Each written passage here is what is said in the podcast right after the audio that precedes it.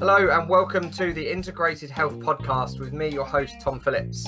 Today's guest on the inaugural episode of the podcast is a fantastic man. He's a brilliant coach and an even better person. His name's Dave Cottrill on Mindset by Dave. You can find him on social media. He's an incredible man. I first met him four years ago when he delivered a mindset workshop that I went along to with a couple of friends, and a lot of what he spoke about on that day has stuck with me ever since. Now, in that time, I've had the opportunity to get to know him personally and had the opportunity to work with him professionally as well.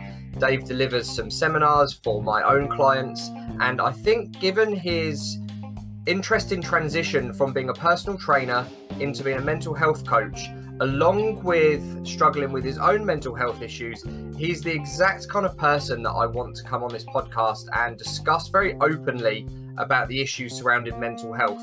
So sit back, have a listen. It's a very interesting listen. We cover all topics mental health, even delving into some of the realms of social media and mental health, which we know can be a difficult subject, but I think it's a very prominent one for everyone right now. So I hope you enjoy it. Any questions you have, please feel free to drop myself a message at the end. And I really hope you enjoy this podcast. Pleasure to have you on, Dave. Been Pleasure looking to be forward to this. Um, for getting this podcast off the ground, as I've already chatted with you off air, is something I've been trying to do for quite a while. And moving more into health rather than fitness, uh, as I've already attested to in previous times we've worked together, for me, I love the fact that you've got the perfect insight into both worlds. So, coming from a personal training background, moving into mental health, I think is ideal for what I want to get across right now of a message.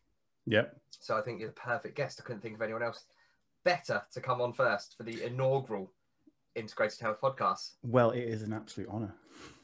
So tell us a little bit about yourself. Give us a little bit of a backstory. Oh, I'll do the short one. Um, the super short one, in fact, because every, time I say the short one to people, I do the 20 minute one as opposed to the hour one. Uh, I am someone who basically has bipolar disorder, well, type 2 bipolar disorder, which is, you know, any other type 2s out there, I'll be like, stop saying this, but it's the it's the nicer version. It's the one that's a little bit more friendly to your brain. Um, basically means I'm prone to highs and lows, um, periods of depression, periods of mania. So mania being a very, very elevated state. Um, I literally grew up with what I thought was zero self-esteem. I didn't think of it as zero self-esteem at the time, but I was I grew up. Dad had left when I was six. Started getting bullied from the age of twelve. Developed an eating disorder about four minutes after I started getting bullied.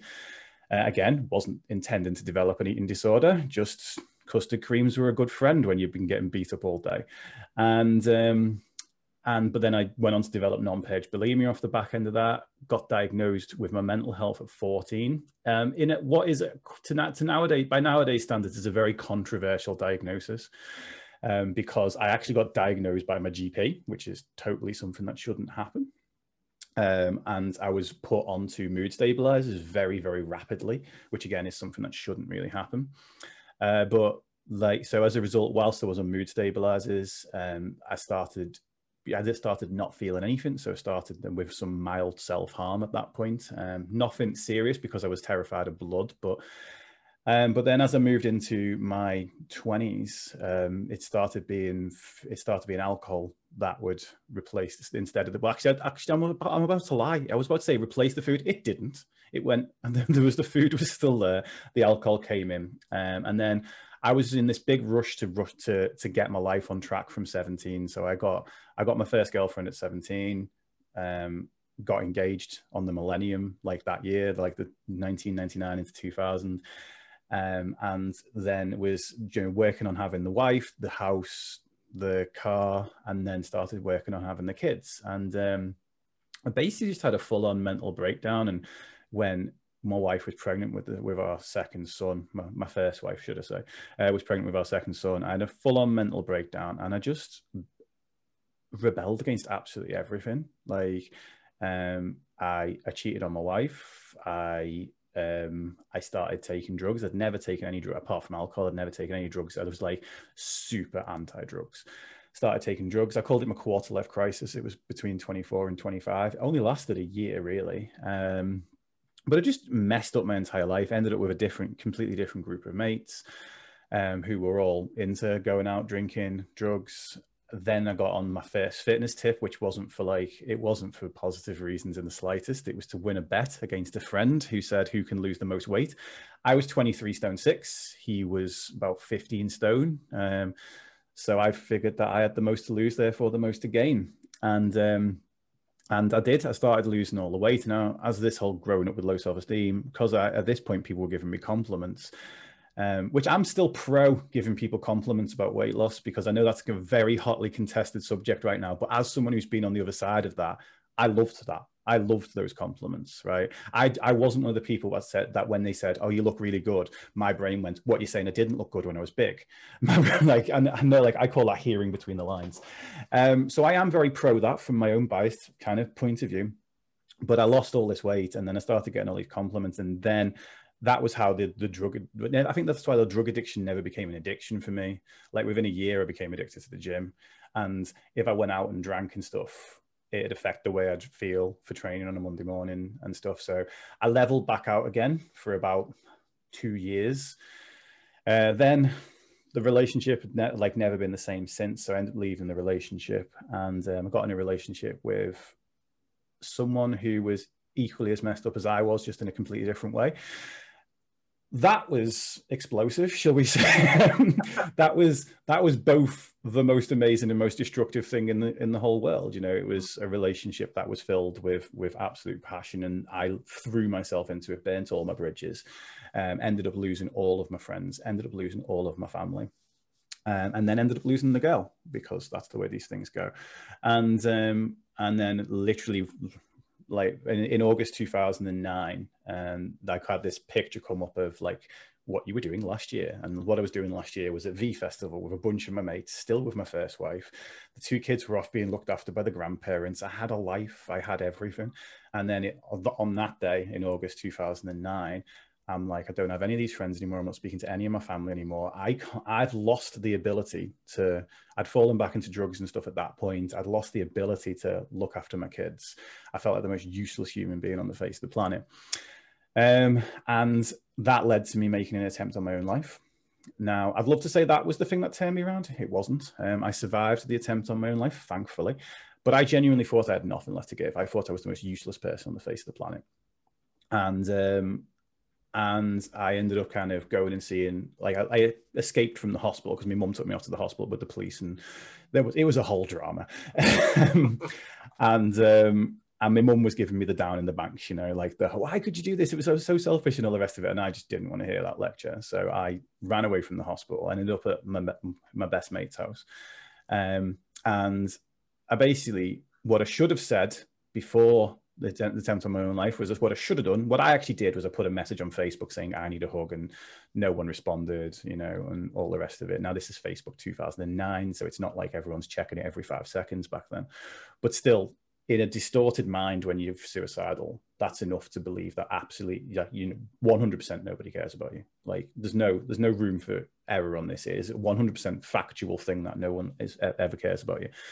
Um, and instead, if I'd have sent this message to my friend saying, you know, I know we're not speaking right now, but I'm really, really struggling and I need you, he'd have been there in a heartbeat. In the, in the end, that's what I ended up saying when I was on his doorstep, like crying my eyes out in tears. And um, he took me back to the hospital. He looked after me for a bit treated me like a normal human, which I think was a big deal. Um, but then the big turning point for me was watching a film called The Diving Bell and the Butterfly. It's a French film. It's got subtitles on it. It's um, it's about it's a true story of a guy who's got ALS, locked-in syndrome, and he's um, he's written the book by blinking to the nurse. So they've recreated a system where he blinks, and that means certain letters. And he writes this book, and this is the, the film version of it on the subtitles at the bottom. It said, "I realized he sat actually nearly missed out the most important bit. He sat on the beach in his in the wheelchair, can't move, can only, and he's watching his kids play. Um, he can't interact with him, like, and it's even being out on that beach is a risk to his life because you know his immune system's compromised and everything." And um, it comes up at the bottom and says, I realized that even a shadow, even a sliver, even a fragment of a dad is still a dad. And I just lost it. I was just like, sat there crying my eyes out. And literally the, I, I, remember the switch in my brain as if it happened like this morning which was i went from my kids deserve a better dad and there's no way i can be that person to yes i can. I i'm going to be that person. I'm going to create their better dad rather than create space for this, you know. That's what my distorted mind felt at the time. If I killed myself, I leave space for my ex-wife to remarry again and have, and then my kids have this great standing dad who's going to be a million times better than me because and the, the thing is to anyone who's ever anyone who's ever felt suicidal will probably relate to this. You believe all that stuff. Anyone who's never felt suicidal probably won't because they'd be like how can you possibly believe that? But you do. You believe that to be absolute fact. Um, that was 11 years ago and from there until now um, i retrained as a personal trainer started actually going to the gym to improve my health not just to fill a void in my life um, okay, initially maybe I started training other people to fill a void in my life because the big mistake I was still making back then was I thought that self-esteem came from other people. It doesn't. It comes from yourself.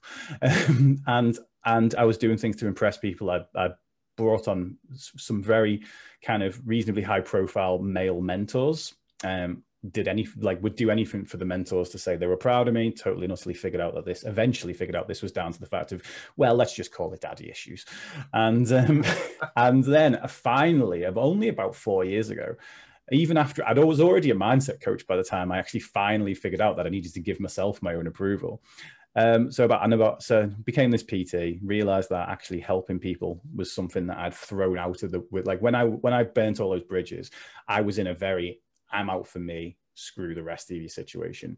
And I've kept on being like that. Now, that's not naturally me. I've been the type of person that would want to help people since the day I was born, basically. Like, the, my mum will tell stories about me being like that when I was a kid.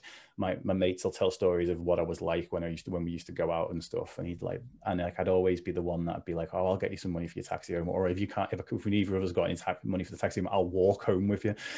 you know, it's like, I was, I've always been that type of person.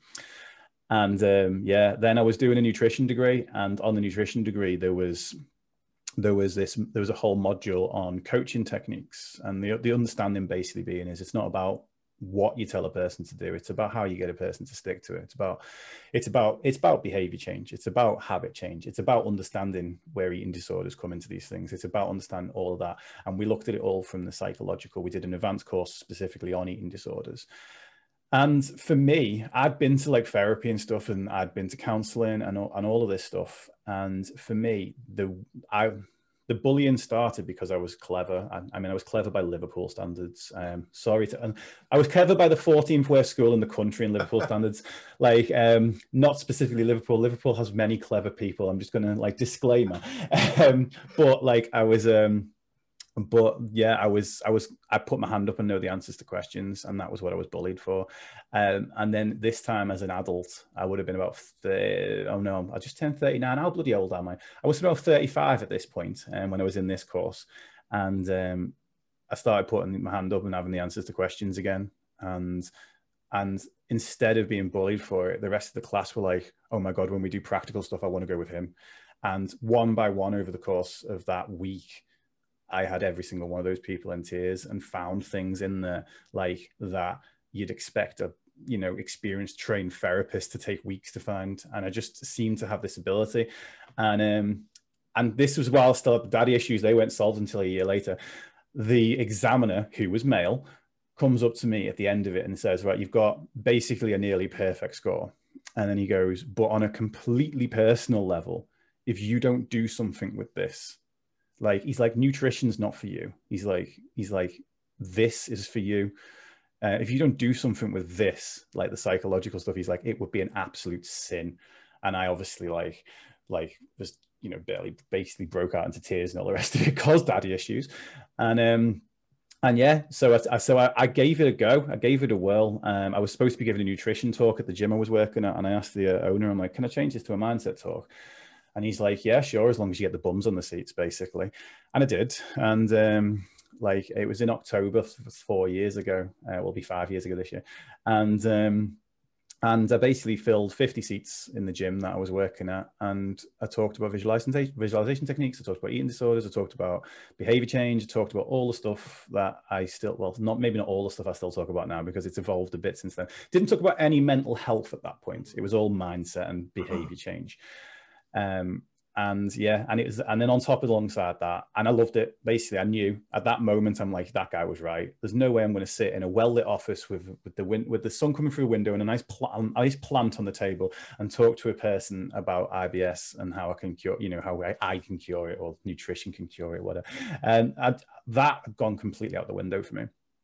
And so um, I was like, this is what I want to do. And that's still what I do to this day. I just, instead of doing it in, on a stage and in front of people, I do it on the other end of a camera in front of a live studio, live studio audience, um, instead in front of a streaming audience. So, and then the mental health stuff came alongside that mainly because I started sharing my own journey went and did some additional qualifications. So I was able to talk about stress, anxiety, depression, and stuff. Um, able to do mental health first aid, and also able to do a suicide intervention should it ever come up. So um, yeah, that wasn't short at all, was it? Not one bit. not uh, not short, but needed. I think um, there's a few sort of really interesting points there. I think obviously.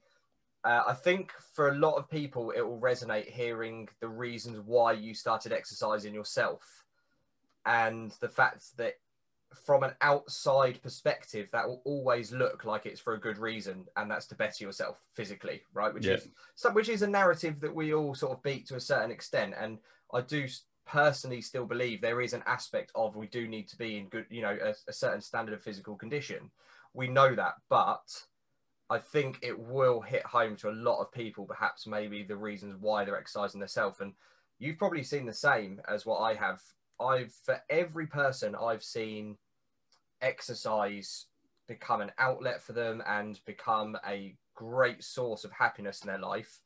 I've also seen it cost people marriages because of their obsession with their nutrition and their exercise, with people that are so engrossed in, I suppose, themselves and trying to, to make themselves feel better that they will abandon family birthdays and gatherings and Christmas um, in place of going to the gym or going for a run or not even allowing children to eat, you know, sweets and, and nice food at Christmas and birthdays because it doesn't sort of align with what they believe it should be. Yeah. And I think for a lot of people, I think that's a, a really important point is that even though the profound e- effects of exercise are there, it's still got to come from the right place. Otherwise, ultimately, you're just using it as another cover up for issues that you're refusing to deal with. Yeah, yeah, definitely. And that's the thing is like, I, I think it's funny because people say, oh, you need to do it for you. And actually, we always kind of are. It's just what is what is the how we're doing it for you you know for me what i needed at that time was i needed i needed the compliments now, I, I, I, needed the compliments temporarily, really. They were like, they were a, a drug of self-esteem, basically. And this, this is the whole thing. Well, when compliments come, you love it, but then you'll do anything to get the next compliment coming. And what we don't, we don't actually want the compliments. We want what the compliment makes us feel. And if we're all totally honest, we actually just want to feel like that all the time. And that only, only, only ever comes from self acceptance. That only ever comes from complimenting yourself. Because if you think about, if you think about like a bank balance of self-esteem if someone's paying in a compliment and then that compliment comes in at 10 a.m on a monday morning when you've just finished your legs bums and tums session um, and then you then you go home and talk to yourself like crap until friday when you've got your next session or whatever well you've just taken out of that bank account and you're actually in a debt and you're always going to be in a debt and um, and it is it's about it, it's about loving yourself. But even within even within the fitness industry or even the personal development industry um, loving yourself is a high or feeling like you are enough is a highly contested thing because people are under the, the false and I, I would say assumption that if you love yourself and if you feel like you're enough you're never going to improve anything. And like being content with who you are is the enemy of progress. Yeah it's totally not. Like i've been content with who i am for four years um, this last year has been the biggest amount of progress I've ever had in anything. Like the last four years have been great because basically everything I approach, I approach from position of I'm already good enough for this. I'm, you know, and if I'm not good enough for this at this exact moment, I'm good enough for today. Like I'm good enough for this conversation we're having right now. be a conversation that you and I have in six months that only comes about because of things that me and you have progressed through in the next six months or whatever. But I'm good enough for this right now. Um, I'm good enough to do the work to get to where I want to be. So I'm coming at it from, you know, you treat things that you love better. That's such a cliche, but it's so true. Mm, absolutely. And I think it's funny you say that about, you know, how much you progressed in the last four years, because that must have been about the first time that we met we met in, in, the maybe in the January after I'd just started speaking. So yeah, for, probably four actually. So so probably four years ago last month. Yeah, yeah, we, it must have been. And that was, yeah. I mean, even then, obviously the fact that we've, uh, you know, built up a relationship in that time, working together in that period, which has been fantastic. But even then, I took a lot away. So by your standards now, compared to what you were, is you know that that again like that cliche, like if you don't look at you know work that you put out last year and cringe at it and then you know you, you're doing something wrong but you know even now listening to you speak i can see like the huge progression that you've made but that left like quite a big impact on me and the three guys that we came along with i particularly loved that day when you spoke about the analogy with the hydra Oh yeah, the four Hydra heads. I hardly um, ever talk about that one anymore either, but it's good. It, did you want to give a rundown? Uh, the Hydra. Um, the Hydra is a type of person. It's like basically in Greek mythology, a Hydra is you cut off one head and then two grow back in its place.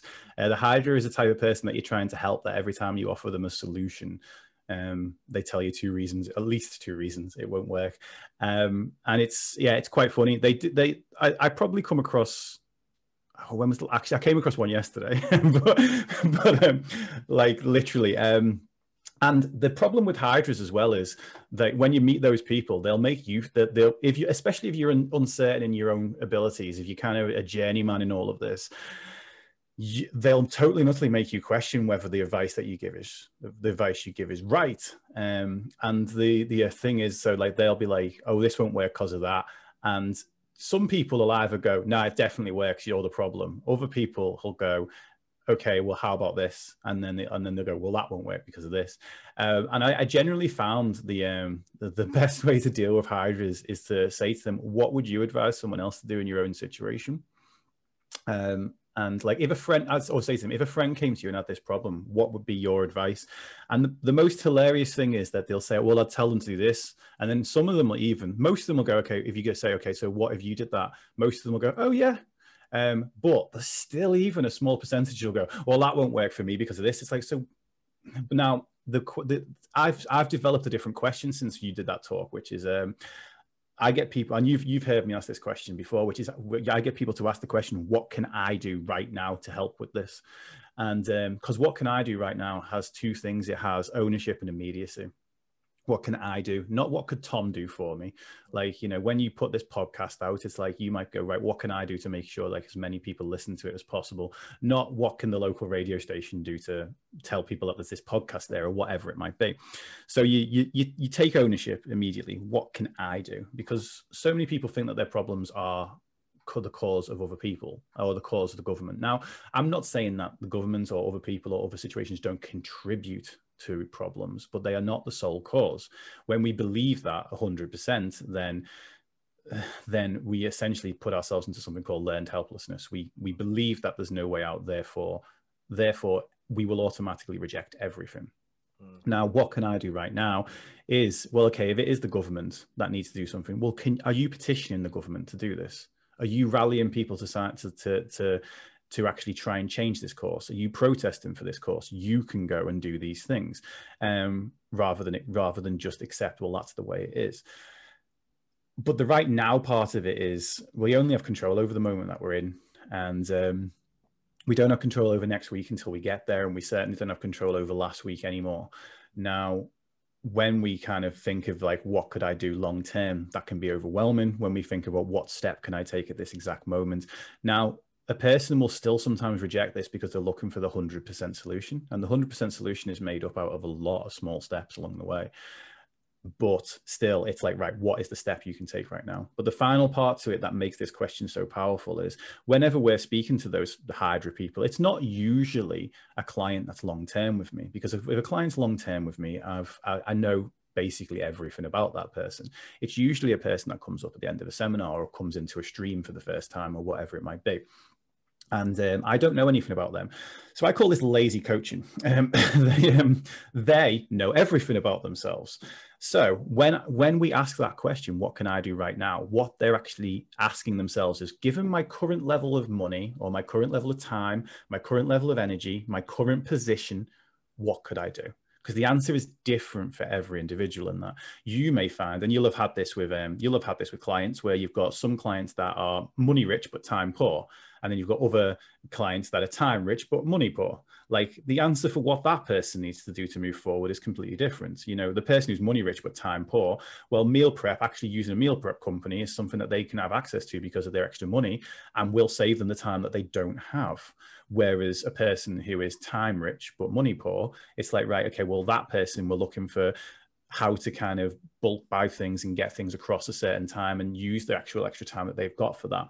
Um, same with like if someone needs to get fitness in, it's like, what can I do right now? If you are, if you're time poor, then you need more kind of fast, explosive, light type type exercise. Um, and again, you can probably then hire a PT to take you through that so that you've got the motivation. Whereas someone who's got the time but not the money, that person could do the whole grease the groove thing and just keep a pair of dumbbells under their desk and just, I need to do that by the way, um, because I'm losing my biceps. But um, but I, I was I literally picked them up while I was waiting for my porridge to go in the microwave this morning downstairs, and I managed to get two sets in while the porridge was in. And I'm like, oh, I just should just keep them up here and then just sit here doing like just doing curls all day. But um, but that's again what a person like that's that's some that's me literally answering that question for myself. But yeah, the Hydra need the Hydra. Unfortunately, unlike in a Greek mythology where I think it was Hercules that killed the Hydra, mm. um, I think the Hydra needs to kill itself. like, not literally, by the way. like the no, Hydra needs the yeah. Hydra needs to defeat itself. Let's very let, clear on that one. Very clear on that one. But uh, I, I love that analogy because I I think if we're honest with ourselves as well, we've probably all got in that mindset at some point when we've had some struggle we've got into a point that it doesn't matter how logical the the scenario that is put in front of you, it's wrong. It doesn't yeah, matter. Yeah. Sometimes it's the person that maybe delivers it to you and you don't want to hear it from them. And perhaps you need a if the same I've, I've probably been guilty of this. If I don't know, my other half told me the perfect solution, I wouldn't listen. But if somebody I see as an authoritative figure in the scenario gave me the same the same outcome, I'd I'd think, yeah, that's brilliant. Like, why didn't I think of that? Yeah, yeah. So I, I, what I, I loved about that because it's something that I think in our industries, whilst slightly different overlap as we know, that I think we do encounter and we probably continue to encounter yeah. Oh, yeah. 100% of the time. Uh, well, not 100% of the time, but also we are all very guilty of it. Um, and this is the best piece of advice I can ever give everyone is just do the things you tell other people to do. Like good things happen when you do the things that you tell other people to do.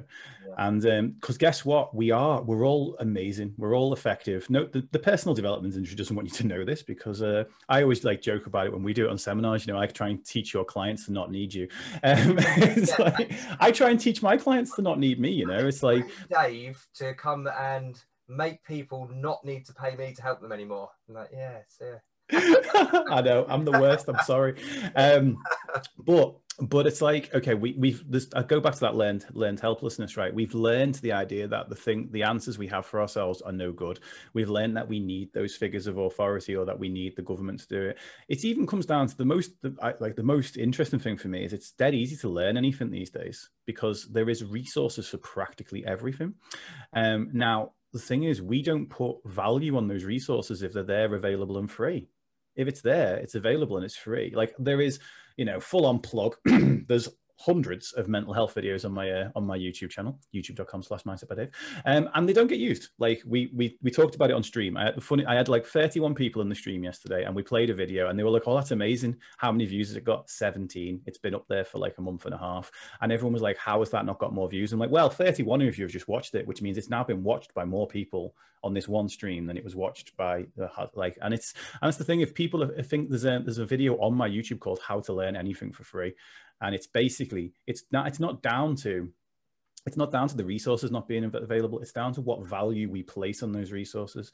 Um, and then if we've paid for something we're more likely to actually do it because then we feel an external pressure on us or an internal pressure on us to actually live up to what we've paid for. And if it's free we think we always think we can do this later. Um, but the big thing i actually realized and this was something i realized a few years back was i wasn't i was being a hypocritical coach. Like all of us are at some point. I don't think there's any coach that can never ever say that they were never hypocritical that they weren't doing the things that they said that were telling other people to do.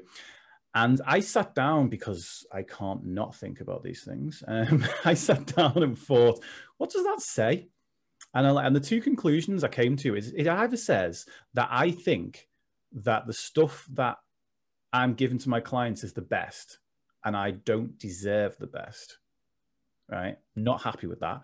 Or it means that I think I'm giving out the crappy stuff to my clients and what I'm telling myself and what I'm doing, that's the best.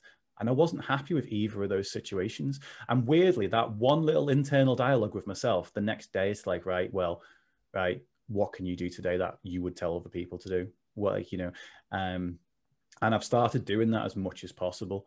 Like, you know, I, with bipolar disorder, I can be very I can be I can either think that I'm unstoppable, like I can, and it's all it's not quite egotistical because I'm, I'm, I'm aware of it and I'm tongue in cheek with it, and I and I'll usually still make jokes about it, but I do think I'm pretty unstoppable when I'm at the top. I also think that there's no value to me whatsoever when I'm at the bottom. Now this still exists now, and I know that I need to. If I was, if someone was to come to me and say, "Oh, they're at the top, what do they need to do?" and I'd be like, "Okay, you need to use that energy, but carefully. Like like use that like do use that energy because you'll be super creative when you're at that top. You'll put things out that you'd have second guessed a lot right? But still try and maybe be careful with it. Um like you know, don't go saying anything stupid, which I have. Um, but at the bottom, I'm like, okay, remind yourself this is going to pass. Tell yourself that it's okay to feel like this. Remind yourself that this is this feeling is not forever, um, and and take it easy on yourself during those. Now, I used to find that taking it easy on myself hard. I used to try and fight my way out of depression. And the funny thing is, when I accept that depression is there, it will pass. It's like I'm not using the energy that I would do to fight and therefore actually feel ready to go again sooner. Um, and also the other thing is tell people like I never used to. And um, so that's what I tell everybody else to do. And that's what I wasn't, those are some of the things that I wasn't doing, but I now do all of those things every and as a result my mental health still goes into those places but it doesn't stay in them for as long so i do exist in the middle a whole lot more yeah and I, I i like just that you mentioned right at the end there about that it still happens, but maybe your coping mechanisms, your understanding, your acceptance have allowed those episodes to become shorter and shorter. Mm-hmm. And that's something that's quite sort of hits home with me as a good friend of mine said almost the same thing to me. You know, at one point, his sort of depressive scenarios for him could last weeks, maybe even months. Yeah. Now sometimes it's even like like a day, as a, like a which is makes him feel a bit more like well, we all just have off days. Yeah. You know, we, we all do, and that's okay. Like, it's okay to have a, a down day. And I, I personally feel that one of the biggest issues is that we all, because, and this I know that you're going to agree with me to a certain extent, and in particularly on social media with the positive vibes only movement, we've got to be happy, clappy, everything, bury your head in the sand, and avoid everything that is doom and gloom. Yep. Is for me just anything but helpful. and I know we've spoke about it before that now at the right at the right time, if you catch those on your way up and you're feeling great, like yeah, then you'll love it. You'll love the the scribbled note on a hand sitting on a sunset beach, you know, about some positive affirmation. But if you're on the way down, like you're like fuck off with your positive vibes. Like, I don't want to hear it. Like you're not helping me at all. Yeah. And I I personally just feel that it's becoming because of we're so polarized in life and society at the moment you're either positive vibes only or you're negative don't be around me. Yeah. There's, there's i wish i was wearing a very specific t-shirt right now. There's got to be a middle ground in there and i know you've got some opinions on it and i know cross over nicely into uh, social media which is something that we'll touch on very quickly but what are your thoughts surrounding the the positive vibes and how perhaps we should approach it with a little bit more caution. Yeah. Perhaps um, a little bit more understanding. Uh, yeah. What would be your your scenario in there? Okay. First of all, the only rule that applies to all of us is that no rules apply to all of us. Mm. Right. So as you have, as you've said, and I appreciate the fact that you said this, so-called so-called toxic positivity is for some people and it's really good for some people. And therefore i actually almost don't even like using the phrase toxic positivity. To me toxic positivity isn't positive vibes only. It is it is basically a um you're not allowed you know you have to be positive 100% of the time. And if you're not positive 100% of the time that's your mindset and that's your own fault. That's toxic positivity to me. Someone who wants to create a space that's all about positivity i want i still 100% believe that that should be allowed like and um and it's like saying it's kind of like thinking of it as like genres of music. Um literally i only came up with this analogy yesterday so if it's crap i apologize. But think of it if like genres of music it's like you know it, you wouldn't say to someone like in in a uh, like a heavy metal band that they have to play some britney spears uh, you know, and it's like, although uh, loneliness is killing me, um, it'd be great actually. So, um, analogies died, um, but but you wouldn't, you you know, it's like okay, if you go over to a playlist um, on Spotify and it's like you're looking for melodic jazz, and then right in the middle of it there's some doom metal, you wouldn't be so happy about that and therefore that playlist is creating a space where you can go. Now if a, if a, if some if a, if someone puts positive vibes only on a space and you choose to go to that space and be like well what about my negative vibes? It's like okay first of all they they they can't like it's this idea that everything needs to be catered for everywhere and it doesn't now that that I'm an I'm a big advocate of not positive vibes only, but at the same time,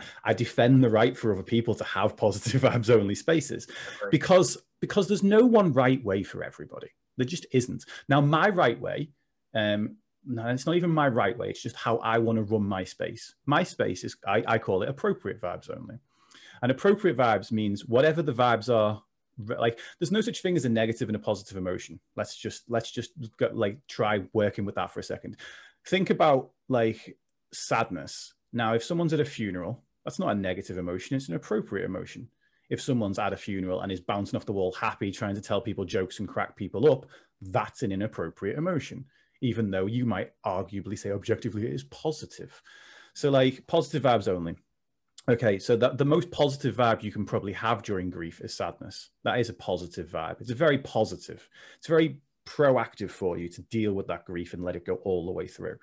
Um, and I don't think the same as how I don't think that anyone that uses hashtag motivation, I don't think 99% of people do any of these things with a malicious intent. They actually do it all with the best of possible intentions.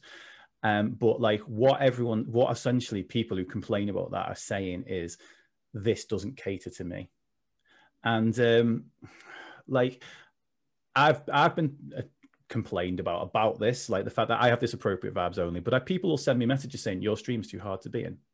Like it and it's like this is people who struggle with their mental health are saying that the real hard mental health conversation that we're having is too hard for them. And these people also at the same time want the outside world to accept them and to understand and to listen about their mental health, but they can't even find it, and that's okay. But this is what I mean: the stigma stigma comes from both sides. You know, it's, it's stigma comes from within as much as it comes from without. And the, one of the big big things with that is people with mental health. Not all, obviously, because I, I'm one of them, and I know plenty of people that don't. But there are many people with mental health that want everyone in the world to understand their condition to the level that they do i I'm still learning about bipolar. I'm 39 years old. I've been learning about it since I was 14.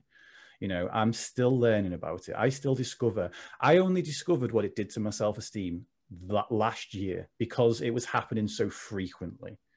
And um, I could go during corona i could like like when it first started instead of my bipolar episodes being these long waves they ended up being these short spiky things that i could be depressed and manic within the same day multiple times within the same day. And I noticed, and that was only that that highlighted to me, oh, I've gone from thinking I can rule the world to thinking that I don't belong in the world twice today. And that literally happens. I think the exact same piece of content is worth everything and worth nothing, like in the same day. and I and it and, it, and it was only just I was doing a talk about self esteem, and the penny dropped on me while I was doing it, and I was like, um, and um, and the other thing I only learned last year as well was um, was I've talked about something called emotional hangovers for a while. I whenever I do some super exciting things, the next day um, I can be very, very flat. So obviously, I've got the mental health marathon coming up this Friday. I know that I'm going to be up all night, you know, all the rest of that stuff. But it's it's the most exciting event that I've ever done. So I, I know that on Monday there's a very high chance that I'll be flat. Now, one thing I only noticed last year is I'm not actually flat. Life is just normal by comparison. Like it's not. I'm not having a bad day. But when we can when we compare a mild day to a freezing day, a mild day feels warm when we compare a mild day to a boiling day, a mild day feels cool. So when I compare a normal day to an amazing day, it feels terrible.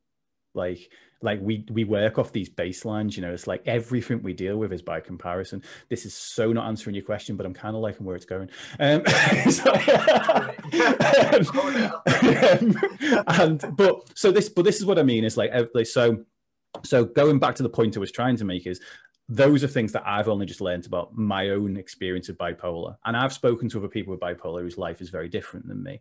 So therefore, not only does a person, when they open up to someone, want that person to, to understand their condition, but they want it to understand their expression of that condition. Mm. Like I literally spoke to a guy yesterday whose mum's type one bipolar.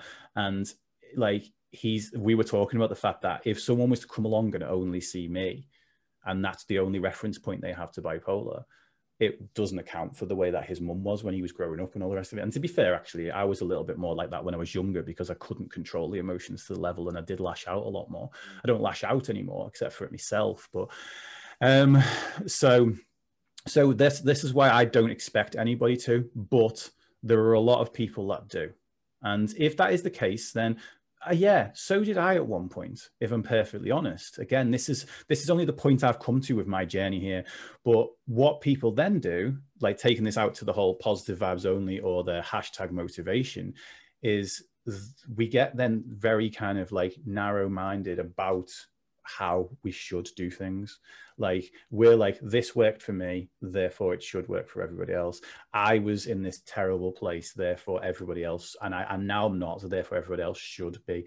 And it's usually like the first year or so after someone's made a breakthrough that they become a zealot of something. This is the same with like different types of food or going gluten free or doing CrossFit or like or getting up at 5 a.m. and crushing your goals or like, you know, or intermittent fasting, ice baths, whatever. The people that bang on about them the most are usually the ones that they've just started with it. Um, and I totally got this way. And actually, when I first did the whole self esteem thing, I had three and a half years, not the self esteem thing, sorry.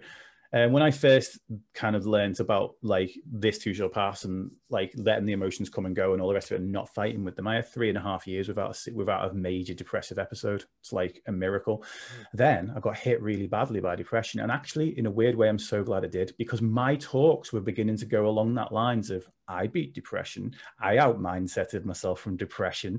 So could you. I was losing the compassion, and I was, and, and this this is um, this is a huge thing for people to know is that there's you know depression there's or any mental health really there's what's going on inside and then there's what's externally in, impacting it and um, again it makes sense for a person to experience depression around the time of grief mm. and that's if that person experiences depression around a time of grief and then doesn't experience depression for their entire life the rest of their life then that's that's that's kind of usually an exogenous depression. It's come from the outside. Mm-hmm. Um, whereas if someone experiences depression on and off, sometimes for no apparent reason, it's probably more to be in. It's more to be internal. But again, generally with absolutely not absolutely, but generally with most cases, it's a combination of it's a combination of both. So yeah, can you out mindset depression? Yeah, to a degree. Some days you can totally do it some days you can 100% do it. Something can happen in your mindset and your depression can bugger off. The symptoms, should I say, the symptoms of your depression right at that moment can bugger off. If you've got clinical depression, the depression itself hasn't buggered off, but the experience of it has. Um, can you do that 100% of the time? No. And anyone who does, like, I remember putting the post out saying, mindset is everything. Um, And then I put a post out only about two months ago that said, mindset isn't everything. And again, it sounds like a terrible thing for a mindset coach to say, well, if mindset isn't everything, Dave, why should I come to you? Um, because I understand that mindset isn't everything, because I understand that it's something. Like, because I'm not going to tell you that you can out mindset your way out of schizoaffective disorder, or like, I'm not going to tell you, you you can just just have you tried not having borderline personality disorder. You know, I'm not going to do that I'm not going to tell you that if you're feel having a bad day that you're coming into my stream that you've got to have positive vibes. I'm going to be like, I'm sorry to hear that. We're gonna, you know, you, everything's appropriate. You are validated here, whatever you're experiencing. And we've got we've got a big rule on that stream, which is that it doesn't matter if the, what the person's telling you seems difficult or not to you. If someone's selling it's difficult to them, it's difficult to them, and we accept that. We default to that. And I know there is are there people out there that use that to your advantage? Yeah, totally. One in a million, maybe one in a thousand. Who knows? There are people out there that use that do. And this is another thing within the mental health industry. They're, they're going to kick me out for saying this because they like to say that men, people with mental health aren't attention seeking, people with mental health aren't, aren't manipulative. Okay, attention seeking people with mental health are, are attention seeking. Manipulative people with mental health like it's a, a, person with mental health can be pretty much everything that a person without mental health can be. And first of all, there's no such thing as a person without mental health. Everyone's got mental health. There is there's a person. There are people without diagnosed mental health conditions for sure, but there is every single one of us got mental health. Just if you've not, you've got good mental health. You know, if you if you feel you've not got mental health, probably you've got stable or solid mental health. You've just happened, you know but yes, there are people, but I default to, I, I, very much default to believe the person. I'd rather believe a person. Um, and I have, I have had some people that the back of my mind, I've been like, I don't think what they're telling me is true because, um, but, uh, but I literally default to believe in the person and, and, and, and saying that what I know, if their experience is this, then that's what their experience is. And, um, I'm not going to, I'm not going to question that. Um, so I think. Yeah. that, did that, answer the question? that, that does answer the question, but it, it segues into a a real quick topic that we we chatted about briefly before we actually came on was I can be quite cynical at times, um, and I don't I don't hide that. It's not necessarily a bad thing. It's definitely worsened with age. I know that feeling. In, for lack of, uh, I don't want to, to, press you on it too much because it is a, a touchy subject. But my personal feelings at the moment is that there is a lot of people that use mental health in a in a manipulative way on social media in particular. Mm-hmm. Not necessarily for their own gain, but because they feel like it's what they should be saying and what they should be doing. Now, I don't partake in any of the perhaps I should. I don't know. It's a different conversation. But I tend to actively avoid things like uh, posting World Mental Health Day. You know, because mm-hmm. there's 100 million people posting about World Mental Health Day and World Mental Health Day. Some of them are doing it for likes because they feel like they should do. Some of them aren't. I don't know. Like, but my just personal thoughts of it that if you really cared about that, then you would be speaking about it on a consistent, regular basis, not because it's a, a day that you've been pressured into in terms of social conformity and that being on social media that that's what you feel like you should be doing. Just wondered yeah. what your thoughts are at, at, the moment surrounding mental health on social media. It's been spoken about a lot over the last year with covid going on. I just wondered your own opinions on that yeah, absolutely. So, um, a little in joke on this one, actually, I don't think you're aware of, is that on it was Mental Health Awareness Week, or Children's Mental Health Awareness Week, um, three weeks ago, and on the Monday, I was like, right, here's my schedule for Children's Mental Health Awareness Week, and I just put um, Monday and Friday YouTube videos, Tuesday, um, Monday and Friday mental health YouTube videos, Tuesday mental health drop in chat stream, um, Wednesday mental health podcast, right? And it was a little kind of tongue in cheek in joke because that's what I do every single week.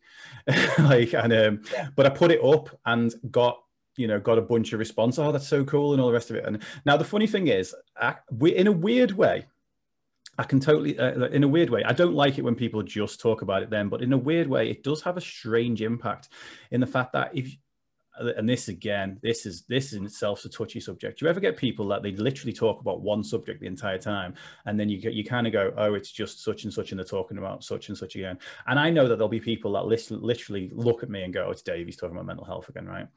And um, I call it listener fatigue or follower fatigue, depending on you know like whether it's a person in real life or not. Um, and it's like you know you get that thing where no matter how cute your best mate's baby is you get bored of seeing pictures of your best mate's baby after about six months, maybe after even about six minutes. Now, no one wants to talk about this because we all have to admit that they were getting bored of our friends. Your best mate gets into weightlifting and you think it's awesome for a little bit, but then every single one of their posts becomes about weightlifting. And it's like, you were such a diverse and interesting person before, and now, okay, yeah. And it's almost like in your back of your mind, like one of my friends talked about this with streamers. He's like, if you stream seven days a week, people know that they can always catch you on a different day. And if there's someone that that's, that's only on once or twice a week, um, it's almost like the opposite of consistency. Like if you're only on once or twice a week, people turn in for that one because they know that's the only time that they're going to catch you. Um, so in a weird way, that still that principle still applies. If someone only posts about mental health awareness like once in a blue moon, then it'll strangely get them a bunch more interaction than it, than I would on average. And I consistently talk about mental health every single day. And that's because obviously people are like, oh, Dave's talking about mental health again. How can he possibly be saying anything new or interesting or different? Um, I mean, watch it. I am. but, but um, I spend a lot of time thinking about these things. But um, but but that that can actually happen. Now, it's it's it's one of those things that as well. If that is the case, we do we love reward we love being rewarded for things. Whether we're like i don't think again i don't think anyone's really doing that maliciously but if someone i remember posting about my mental health the first time. It was i didn't have a mental health page i was on my fitness page and I, it was like the response my i had to turn notifications off drain the battery on my phone you know i was and i literally um like there's a person that used the expression post and ghost the other day and i love it. That's what i did because i was on the way into um i was on the in, one in, in, the way to a phil learning seminar actually. Posted it recorded the video in in a service station car park then put my phone in the car went into the phil learning seminar didn't check it until i went back to my hotel that night. And um battery was dead on my phone and i'm like what's going on here? And it had just been getting these notifications all day and um, so I didn't see all the responses, but the response was immense. And literally, like my brain was like, oh, the people really responded to this and they loved it. And I, obviously, that's giving the people what they want. And therefore, I, I, if that's the, if that's the response, I'm going to go and do more of this. And I did two more videos, and you know, the, the, the it tailed off in terms in terms of the response. And and I think we do, even you know, as as content creators, and by content creators, I mean anybody who posts on social media. Let's just let's just like deal with the elephant in the room. If you post anything on social media you are doing it for attention. Mm. like that's not a bad thing okay? It doesn't make you an attention seeker. We actually do we're actually really doing everything for connection. Uh, we want connection to people but attention's the gateway drug to, to, connect, to connection. If you post a picture of your kid on social media it's not so you've got an easy place to find you, the pictures of your kids that's what albums on your phone are for. That's what creating a folder on your Dropbox is for. Right. That's that's what those things are for. It's if it's so that your friend is if it's so that your family can see them, then that's what family group chats on WhatsApp are for. You know, it's like we have a lot like the same as like people say, Oh, I, I don't as a stream because I just like playing games. It's like, no, you don't. You stream because you want people to watch you while you play games. Like oh, I put this content out there because I just think it needs to be spoken about. No, you think it needs to be heard. It's like we any whatever you put up on social media, you're doing it for attention. That's not and that's not an insult, you know, that's that's okay.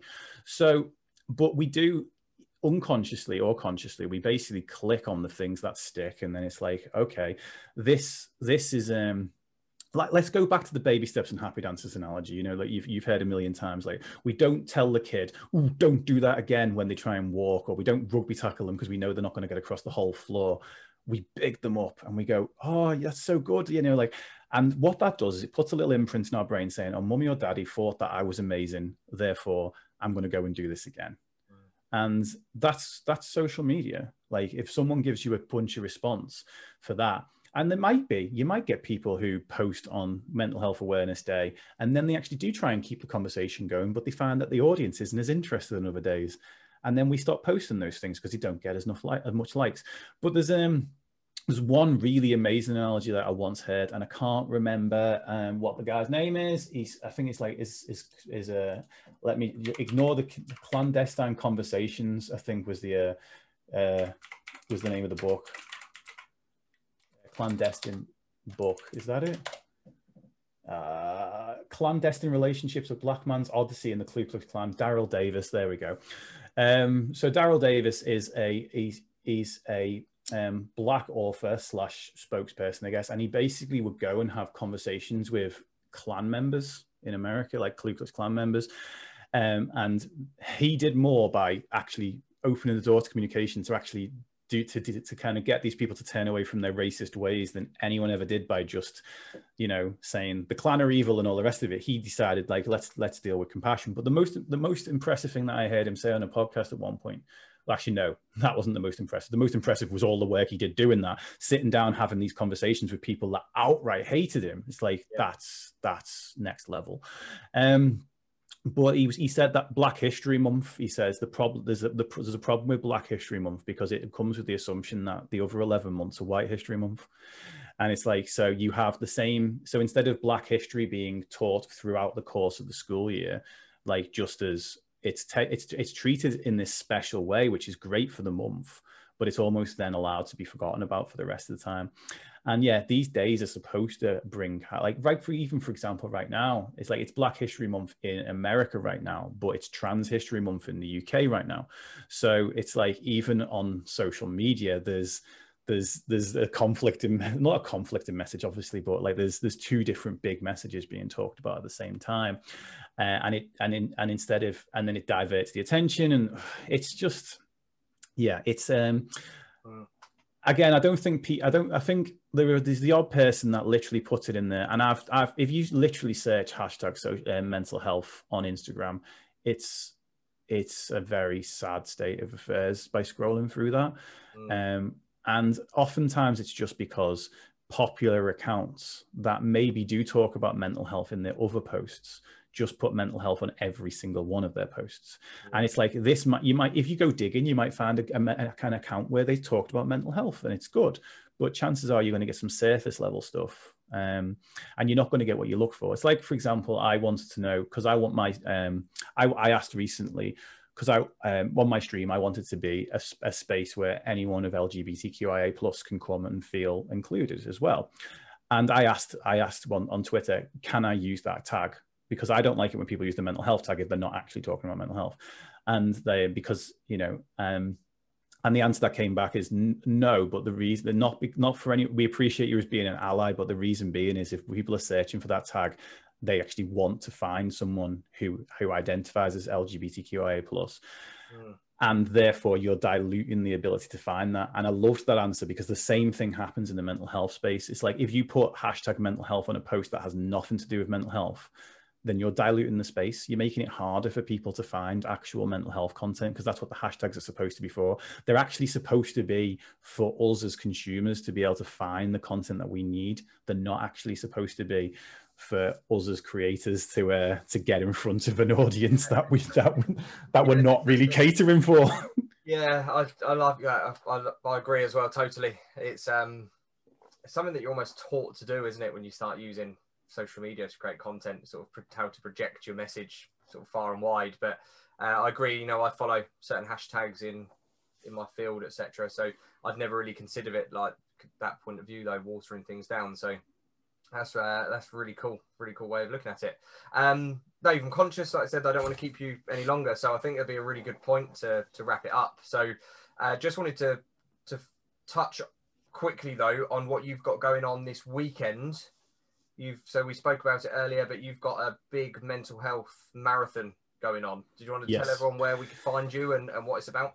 Okay, cool. So the mental health marathon, basically a marathon is 26.2 miles. Um, I want, uh, we always, basically when people raise money for mental health charities, it's pretty much always, um, with very few small exceptions, a physical endurance event. And um, I've ran marathons for charities before. I've ran ultra marathons for charities. Well, a ultra marathon. I can't put an S on that one yet. Um, so, and yeah, that's, I'm not in any way, shape, or form saying that that's not a worthwhile feat. But what I'm saying is that why don't we celebrate someone's mental endurance or mental health rather than so in physical endurance is kind of like a peak of physical health right? It's um it's a it's a talking point. When you talk about physical health in schools people think of endurance athletes. That if you ask what's the first thing that comes to mind when you talk about physical health mm. people go oh you know athletes or sports uh, footballers quite a lot come up uh, the rock comes up from time to time. Um, you know, and no one ever really talks about poor physical health or physical illness. The second you ask the same question, what's the first thing you think of when you think of mental health, anxiety, depression, stress, bipolar, suicide? The, all of these things come up. And um, I kind of want to change that a little bit. Like, what about what about mental endurance? Like, is like someone's ability to stay focused for a long period of time, someone's ability to think. You know, content creators out there who are putting who are putting a lot of thought into like talks about depression and stuff, they are showing good mental health. They're using their mental health in a in a progressive way. Um, so what I'm doing is I'm running 26 consecutive mental health conversations over 26 hours. Well, 27 because I'm doing the last hour on my own. Um, so starting at 7 p.m. on Friday, um, which is the 26th of February, 26.2, same number as in the marathon. Um, and everyone still goes, "What's the date again?" It didn't work. Giving it that date did not stick in people's minds. Um, so starting at 7 p.m. on Friday and then going through till 10 p.m. on Saturday, I'll be running a new conversation every single hour. Each conversation is about 50 minutes long to give me time to go for a wee, have a shower, not all at the same time. Um, you know, eat some food, eating the food while peeing in the shower. That sounds like living the life. Um, but and then so then on the hour, every single hour for 26 hours, I bring in a new guest. We talk about mental health, and yes, each one I'm bringing in each one of those people's positive, not positive, but like ability to talk about their mental health. But mm. I'm what they are, I'm trying to do with me is test my ability to keep a conversation going for 27 hours.